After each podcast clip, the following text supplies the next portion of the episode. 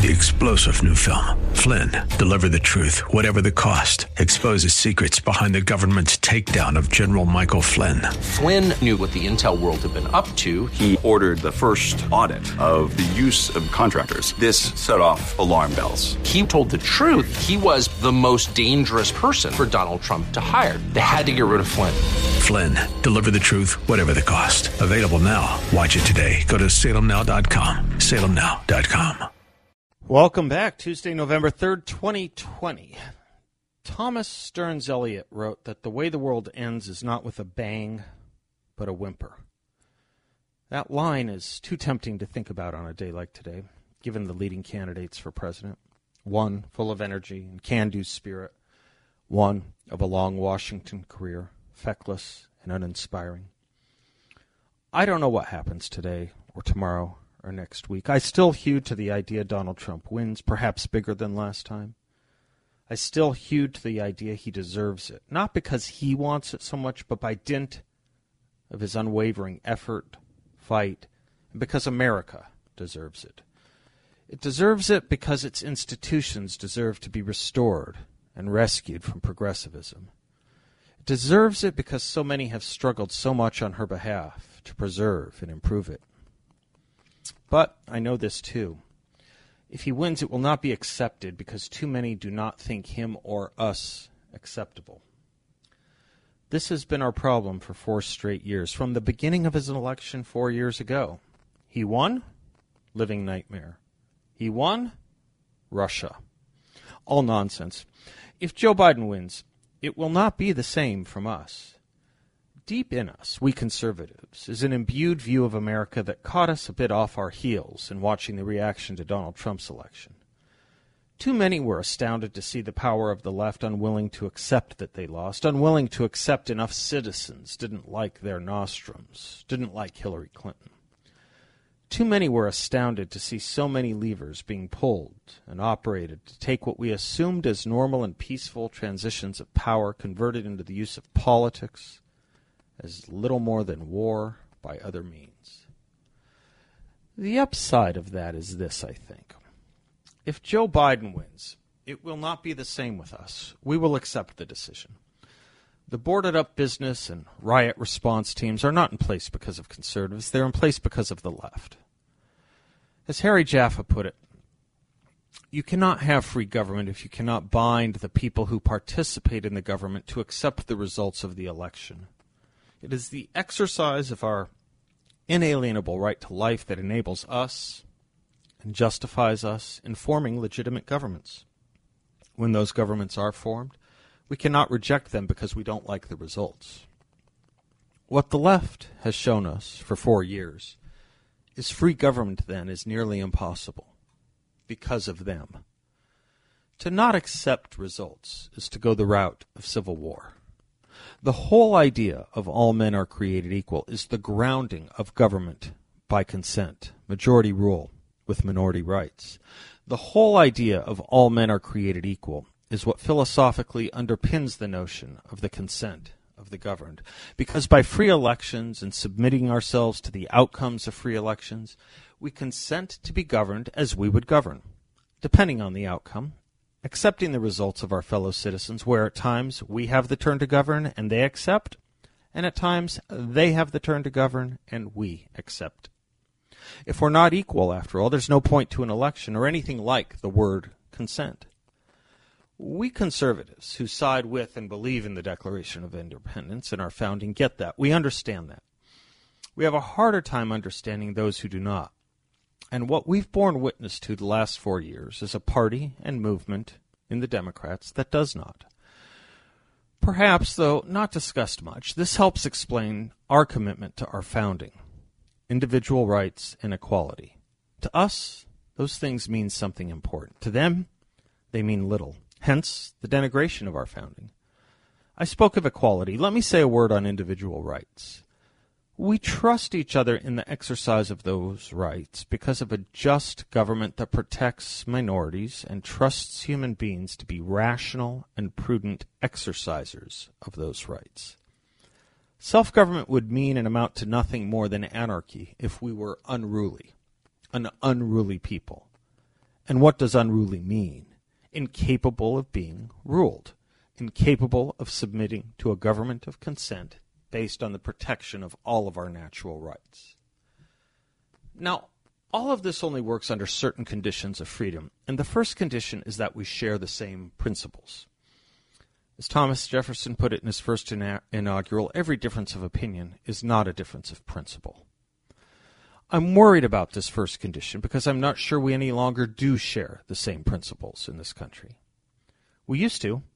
I think it's been broken, a lot of it whether it's the re racialization of society and the adoption of the view of Dred Scott's majority opinion regarding the history of the United States, or the notion that group rights are more important than individual rights, or the promise of guaranteed outcomes in life vouchsafed by the government rather than vouchsafed equal opportunities, whether it's an informed patriotism that esteems this country and her legacy, or an ignorantly imposed history directed to undermine love of country whether it's neutrality toward or even support of violence in the name of politics, or the pitting of religion against religion, or the marginalizing of religion, or the use of the worst examples of tyranny to denounce our political opponents. So, as Lincoln put it, our Republican, small r, Republican robe is soiled and trailed in the dust. It didn't make much news yesterday, but the President, by executive order, created a 1776 Commission to, in his words, quote, better enable a rising generation to understand the history and principles of the founding of the United States in 1776, and through this form a more perfect union. Close quote. This is much needed. But in a sense, it's a tragedy. It speaks to massive failure.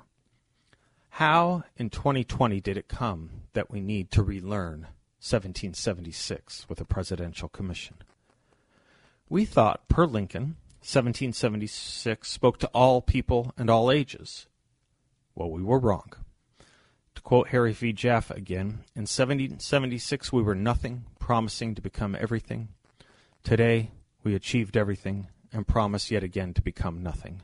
Promise to become nothing if the principles of 1776 are neglected we have gone through two generations of undermining those principles, maybe even longer when you consider as far back as Woodrow Wilson saying that we that those principles were meant only for that generation and no other.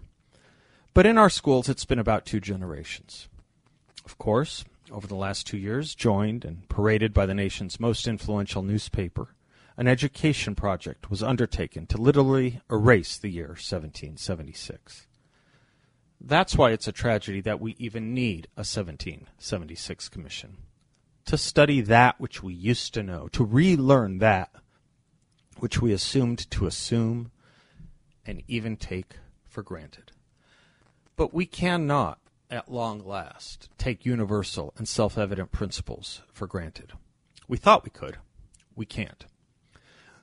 we like to quote Ronald Reagan saying, Freedom is never more than one generation away from extinction. We didn't pass it to our children in the bloodstream. It must be fought for, protected, and handed on for them to do the same, or one day we will spend our sunset years telling our children and children's children what it was once like in the United States where men were free. We like to quote that a lot. I fear we quote him without taking him literally and seriously. Note what he said. It must be fought for and protected. Well, it's been fought against, and too many of us remained passive. We celebrated things like our Fourth of July. We sang patriotic songs. We said the Pledge of Allegiance. We stood for the national anthem. And we neglected what was being taught in the schools, quietly and surely and certainly, as we did adult things, without thinking about them, as if they were in our bloodstream. Meanwhile, Large crops of tares were being nurtured and energized to a point we now live in where what we took for granted, say, just standing and singing the national anthem at a sporting event, is considered the less patriotic thing to do. And sympathy with those who choose not to stand is the more patriotic thing to do.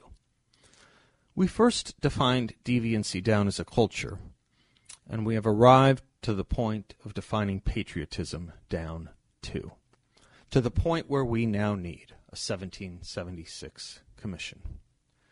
Pretty sad. And it will get worse if we lose today's election. Much worse. For it will be an endorsement of that nihilistic effort, that down market view of America's worth. If we win, it is but the first step on what we must impose on ourselves a rededication to all we used to know, unlocking the things we used to know in Plato's formulation. I could close this a lot of different ways, but today, in all we've gone through and traveled together this most difficult of years, I think I close with the words of Johnny Cash. I don't like to brag, but we're kind of proud of that ragged old flag. You see, we got a little hole in that flag there when Washington took it across the Delaware, and it got powder burned the night Francis Scott Key sat watching it, writing Say Can You See? And it got a bad rip in New Orleans with Pakenham and Jackson tugging at its seams. And it almost fell at the Alamo beside the Texas flag, but she, wa- she waved on, though. She got cut with a sword at Chancellorsville, and she got cut again at Shiloh Hill. There was Robert E. Lee, Beauregard, and Bragg, and the south wind blew hard on that ragged old flag. On Flanders Field in World War I, she got a big hole from a Bertha gun. She turned blood red in World War II. She hung limp and low by the time it was through. She was in Korea and Vietnam. She was sent where she was by her Uncle Sam. She waved from our ships upon the briny foam and now they've about quit waving her back here at home. In her own good land, here she's been abused, she's been burned, dishonored, denied, and refused. She's getting threadbare and wearing thin. But she's in good shape for the shape she's in, because she's been through the fire before, and I believe she can take a whole lot more. So we raise her up every morning and take her down every night we don't let her touch the ground and we fold her up tight. On second thought, I do like to brag, because I'm pretty proud of that ragged old flag.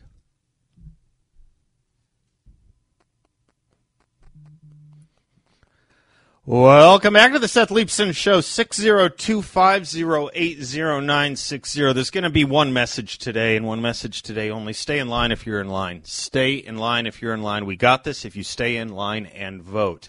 That's the message I want to communicate to you. We've got Kayleigh McEnany coming up. We've got Donald uh, Donald Trump Jr. coming up. We've lo- I love to hear from you. 602 5080 960. I will tell you about why I think we win in uh, as encapsulating a way as possible. But I got to say something first.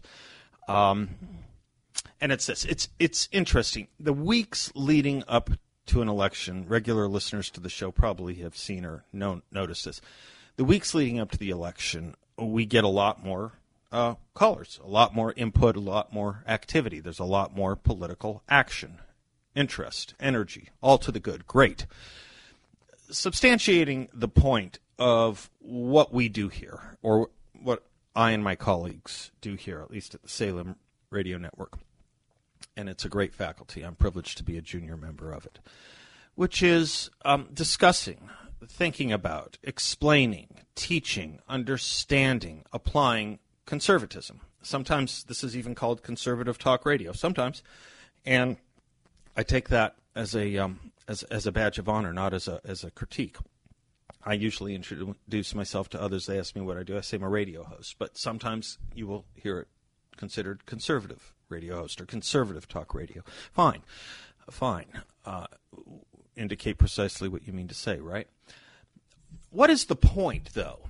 I want to ask somewhat rhetorically, but somewhat not. What is the point of teaching, explaining, applying, understanding conservatism if you don't win elections?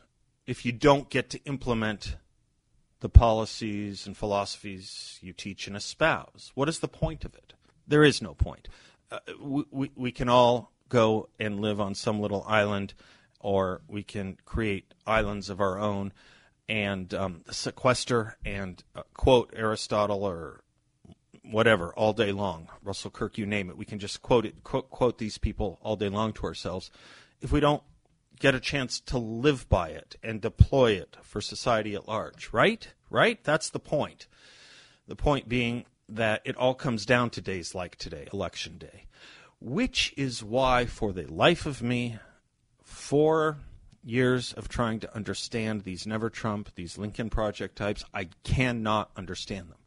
I cannot understand. I cannot understand the boastfulness with which today, the, the, pride with which they took today in telling us and showing us pictures of their ballot voting for Joe Biden, all the while trying to convince us they're either good Republicans or the true conservatives, the ones who really understand. Can see, you, you, you, you, 63 million, God bless, plus many more today, but you 63 million, you don't understand conservatism. You, you don't know what you're doing.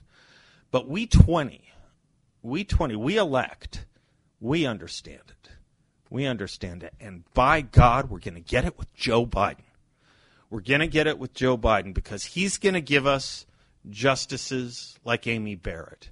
And he is going to reduce taxes so that he can spur economic and entrepreneurial growth. And he's going to continue to divest us from monies delivered to terrorist regimes. And by God, he's going to vouchsafe and protect our allies. And by goodness gracious, he's going to defend human rights in places like China. This this is what they think. This this is this is a sane group of people that tries to tell you you don't know the difference between black and white. This is a sane group. It's not a sane group. It, it I, I can't measure their psychological stability. I, I can't. I know some of them are used to.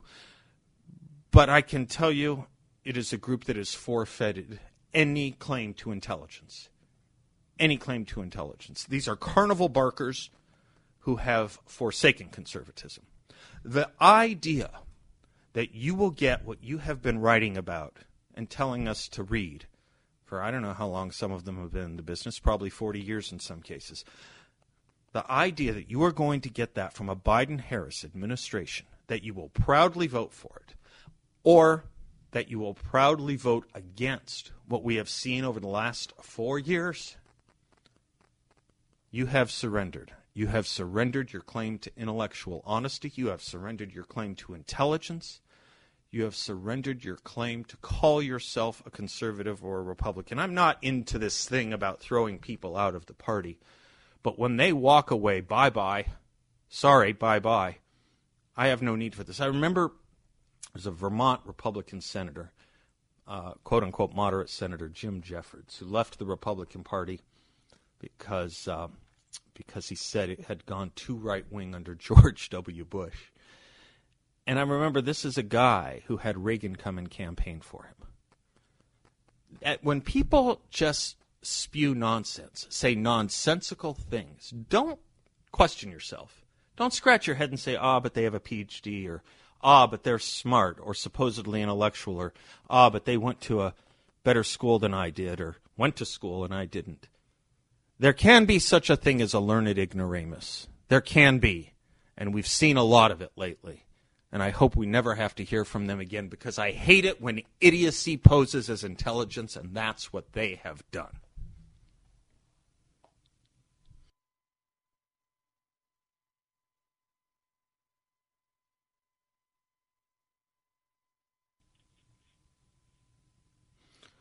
That goes out to my friend listener Bill. It is a delight at 34 past the hour to have our culture and economy update with the great John Dombroski from Grand Canyon Planning Associates. GrandCanyonPlanning.com is his website. JD, how the heck are you? I'm doing fantastic on this election day. Isn't it a great thing? It is. I um I have to tell you on this day in history in 1868 Yes. It bodes well. Ulysses S. Grant was elected President of the United States. It bodes well, in case you didn't know my political preferences, it bodes well because Trump has often been compared to Grant. Wow. And when Lincoln was appealed to to fire Grant, he said, I can't. He fights. He's I can't. fighter for he sure. fights. No yes, sir. Yes, sir. All right, JD, what's on your mind today? Listen, I have a question for you. Um, yes.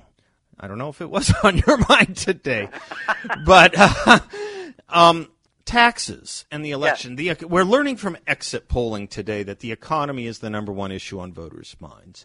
Right. Taxes. Um, they have a they there will be dramatic changes depending on the outcome of this election, or could be dramatic changes be, on the outcome yeah. of the elections. How do people save on them? Are, are there strategies people can deploy to protect themselves regardless of the outcome? Yeah, well, of course, we have our election in, in November, but it doesn't take place really the trans, transition of power until uh, next year. But uh, there are things you can do between now and the end of the year, no matter who is elected. And just a couple of short things, and people may have used these strategies before, but uh, hey, we can always donate things, right, to charities, and that's a deduction on our income taxes. That's one that we all, I think, are very um, giving people here in this country, and we can take advantage of that on our tax returns. Uh, also, for those out there maybe who have stocks that haven't performed as well as you would have expected, maybe you've got some losers in your portfolio. You can sell those at a loss, offset gains from other sales that you may have had throughout the year. We could also convert our IRAs from traditional IRAs to Roth IRAs. Now, that will increase your tax on the year in most cases, but moving forward, we've talked about Roth IRAs, Seth, and if taxes are going to be going up in the future, you may want to have some of your money growing tax free. So there's just a couple of quick samples. But one thing I have to, I think, uh, make sure people are aware of, there's something called the wash rule. I don't know if you've ever heard of that when it No, comes to uh-uh, buying uh-uh. and selling stocks. Yeah. So this is an example maybe for those people out there who trade stocks on a regular basis. If you sell a stock and you make a profit on it, and then you go back and buy that stock less than 30 days, there's a you're not going to be able to claim that as a capital gain. It's going to be considered ordinary income taxes. Oh. So I would I would recommend that you if you're buying and selling stock to be very cautious of that that you have this wash rule waiting at least 30 days before you buy that stock. This back. particularly useful for people who use online trading companies, right? Sure. Or so you're telling right me if you sell yeah. a stock at a high point and then it drops, but you still like it and you want to buy it back or buy it again, be Right. wary. It- okay. That's right. It does the wash rule. It applies to losses, but it doesn't apply to gains. Uh huh. You sell the stock for profit, buy it right back. You'll owe taxes on that gain. Right? So you just understand that talk. I'm not a tax advisor, but Right. that's something that a lot of uh, investors may make a mistake on, thinking that they're going to get to take advantage of that. Uh, but go ahead and talk to your tax advisor before you start to do that type of quick trading on stocks. One of my favorite things, uh, John, talk to me about this because again, um, it, it, it it may not it may not be perfect for everyone. It may not. Maybe I'm not doing it right, but uh, char- charitable donations is a good way Mm-hmm. Yep. to. Yes. Yes, charitable. Yeah, charitable contributions. You can deduct that off of your income. Uh, certainly, something that we do on a regular basis. If you tithe with your church, if you donate to the Humane Society, now these have to be nonprofit organizations that are recognized by the IRS. That you have to, you can't just create a company and donate money to it and expect that that's a charitable donation. Of George, course, George not, Costanza tried that on Seinfeld Human once. Fund, The, yes. Human, Human Fund, yes. That's right. no, you cannot do that. Okay. Um, you have to be very careful about that, and you need to save your receipts. I mean, if you talk to any CPA, they're going to tell you, hey, if you make especially large contributions, you want to make sure you're saving your receipts. One thing you can do, Seth, which is a big one, required minimum distributions from retirement accounts. If you take those, you could direct those to go directly to a charity. It uh-huh. won't be counted as income, and you'll get the deduction. So there's a benefit there you can take advantage of by trans- transitioning your RMD directly to a charity. Nice, and you can help with some of that. We too, can right? help with all You of bet. that, certainly. So, again, securities and advisory services offered to Client One Securities LLC, a member of FINRA and SIPC, and an investment advisor, Grand Canyon Planning Associates LLC, and Client One Securities LLC are not affiliated. It's going to be an exciting night, Seth. John, I don't often throw out a Seinfeld obscurity to someone and they know it right away. Well done on you. Uh, well, well, well done on your part, sir. Well, thank you so much, sir. We'll, we'll be doing more of it. All right. Thank All you. right. 602 508 0960. Be right back.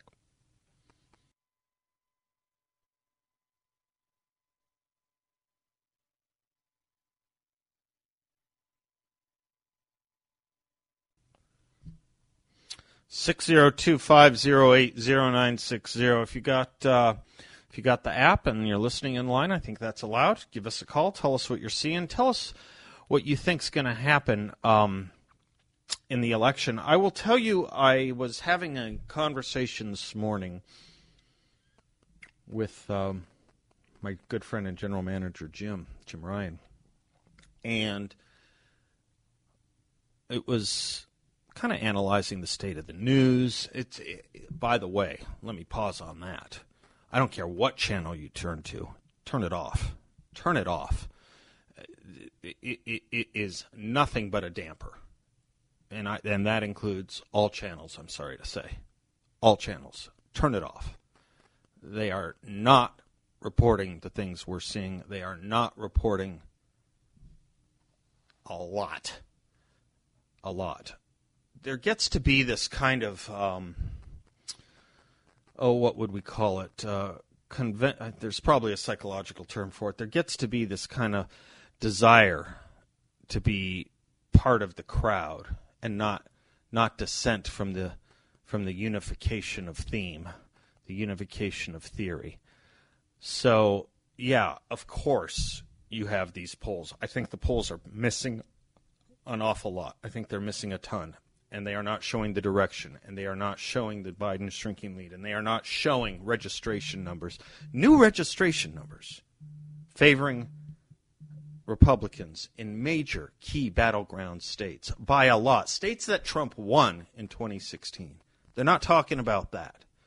They're not talking about how, while there's been a tremendous number of mail in ballots, that was the Democratic Party's strategy. The Republicans like to vote on election day, and today's our day, and they have to count those votes too. They're not talking about a lot. Turn it off. It's a damper. Everyone I know who is optimistic and is today dampened, is today a little less optimistic. I asked a question Have you been watching Fox News or CNN over the last 24 hours? Yes turn it off. Turn it off, just as we have done over the weekends. Turn it off. Get in line, stay in line, and vote in person today. It matters. And give us a call and tell us what you're seeing and what you're thinking. Anyway, Jim Ryan and I were just kind of talking about the stuff we were reading and hearing and seeing and speculating on and conversing about and trying to put it all together. And we came up with um, with effectively three reasons that boil it down simply, that keeps us buoyed, buoyed, optimistic that it's going to be a Trump victory. And we, and we think we're right about this. If you disagree, please join. Uh, tell me why. Because I because I think these things, these three things are are pretty settled and pretty important. Think about the animus against Donald Trump there's a big vote against Donald Trump, obviously, today or via the mail in ballot. Obviously, we know this. Is the animus greater against him today than it was in 2016? Think hard about how much animus there was, how much bitterness about Donald Trump there was in 2016, especially right off of the leaked NBC tape, right off of that. The point, the animus is the same. It's the same. There's the same amount of animus against Trump today as there was four years ago. What is there less of? There's less love and passion for the Democratic candidate today than there was four years ago. I know it's true and worth pointing out that Hillary can be Hillary Clinton can be seen as very divisive, but mostly to Republicans. Yes, to some independents, but mostly her divisiveness is to Republicans. But to Democrats, first potential woman pre- potential first woman president. The love the passion the energy for Hillary Clinton amongst Democrats was much stronger much bigger than it is for Joe Biden today. And now the third one. All that love and support and passion for the Republican candidate amongst Republicans. In other words, love and support for Donald Trump today versus 2016. Much, much higher. Much, much higher. I don't know if I'm talking about, I don't care if I'm talking about the rallies. I don't care if I'm talking about uh, the, the, people who have come out of the woodwork to say they're supporting Donald Trump. I don't care if I'm talking about people who said they didn't vote for him before, they will now. I don't care if I'm talking about um, Republicans who held their nose and voted for him because they were just being good Republicans who are not holding their nose this time because they've seen the proof. The love and support for Donald Trump amongst Republicans today is much higher than it was four years ago. I'll put those three together simply. The animus against Donald Trump today is the same as it was four years ago. The love of the Democratic candidate amongst the Democrats is less today was four years ago. And the love and passion for Donald Trump amongst Republicans is higher than it, it is to, it, higher today than it was four years ago. To us, to me, it's that simple. It's that simple. With that, with those three criteria, I remain heavily optimistic. Let's go to Tony in Glendale. Hi, Tony. Hi, Seth. How are you? My second time of calling, and, and I, I listen to your show quite frequently, and I'm really impressed with the the level of, of thought processes and, and, and things that are discussed, and the way they discuss the, the, the minute details that, that is covered by your callers and by you, of course. But well, thank you, Tony. Thank you, thank you, thank you. We, I, that's much appreciated. Oh, thank you. Well, you're quite welcome, sir, and it's, it's, it's well earned. Uh, but, but I have a handicap, and, and the handicap is that uh, I'm a I'm a retired soldier, and uh, most of my time was spent, of course, during the Cold War. So, consequently, whenever anything comes up that you know, in, in contravention to the Constitution, then I see communists behind every corner. Having said that, I'm wondering now what's going to happen after the election. And I say that because I think when Donald Trump wins, there is going to be um, backlash, hopefully not violent, but I think there may be. And I think that if the other guy should win, there might be the same by their people, which would go largely unopposed or unchecked. And that's what I think, and that's what I feel. And do do that second part for me. I'm not sure. I, I caught the first one. I think I do the second part. If okay, the uh, second part. if be, Joe Biden wins, if Joe Biden right, wins, then then, okay. then his folks would go ahead celebrate in their riotous way. Oh, I uh, see. So either yeah. way, riots from the left. Either way. That's what I think. Okay, let me address that when we come back. And okay. thank you for your kind comments. More importantly, thank you for your service to our country, Tony. I'll address that My when pleasure. we come back. My pleasure thank, in both thank, regards. God bless you. Thank you.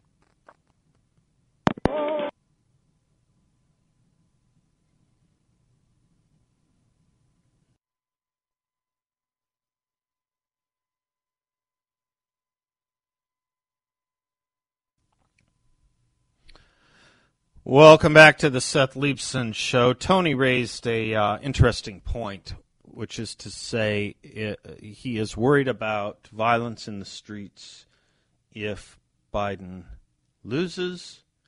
He is worried about violence in the street if Biden wins, but he is worried in both cases the violence, the riots, will come from the left. I don't think very many people are worried about suburban moms and dads and truckers and accountants and attorneys rioting in the streets, Trump voters rioting in the streets if it turns out Biden wins. We haven't ever acted that way. I dedicated my monologue to talking about how we who love the founding of this country accept the point of all of us being created equal, meaning in part that sometimes we win elections and sometimes we lose elections because we understand that we rule here by the consent of the governed. We consent to rule and be ruled as conservatives, to govern and be governed. We do. We just do. It is a shame and a blight on the Democratic Party. And I'm not saying the left and I'm not saying liberals, I am saying the Democratic Party. It is a shame and a blight on the Democratic Party that they have ignored, defended, and justified political rioting this year. Ignored, defended, and justified it. It is a shame and a blight on them. It is a shame and a blight on the Democratic Party that they have members of their House of Representatives leadership going on national television the weekend before the election and saying such things as, the only way Biden will lose is due to fraud. It is a shame and a blight on the Democratic Party that its candidate that lost four years ago has been on a four year speaking tour condemning her the Trump victory over her as fraudulent, his election as illegitimate. They are the ones who have set it is they are the ones who have set up the conditions for the violence that we see on the streets from their votaries. It is a shame and a fraud on the Democratic Party that quote unquote responsible Democrats in leadership have compared this president to the worst violators of human rights in the history of the world. I'm particularly talking about the comparisons to Hitler and Nazism and fascism. They have set the conditions of conflagration in their own movement, and it is a shame and a blight on them. We do ballots here, Lincoln said, not bullets. If there's a political, a cultural, civil war of any kind, they didn't fire the first shot. They fired the first thousand shots.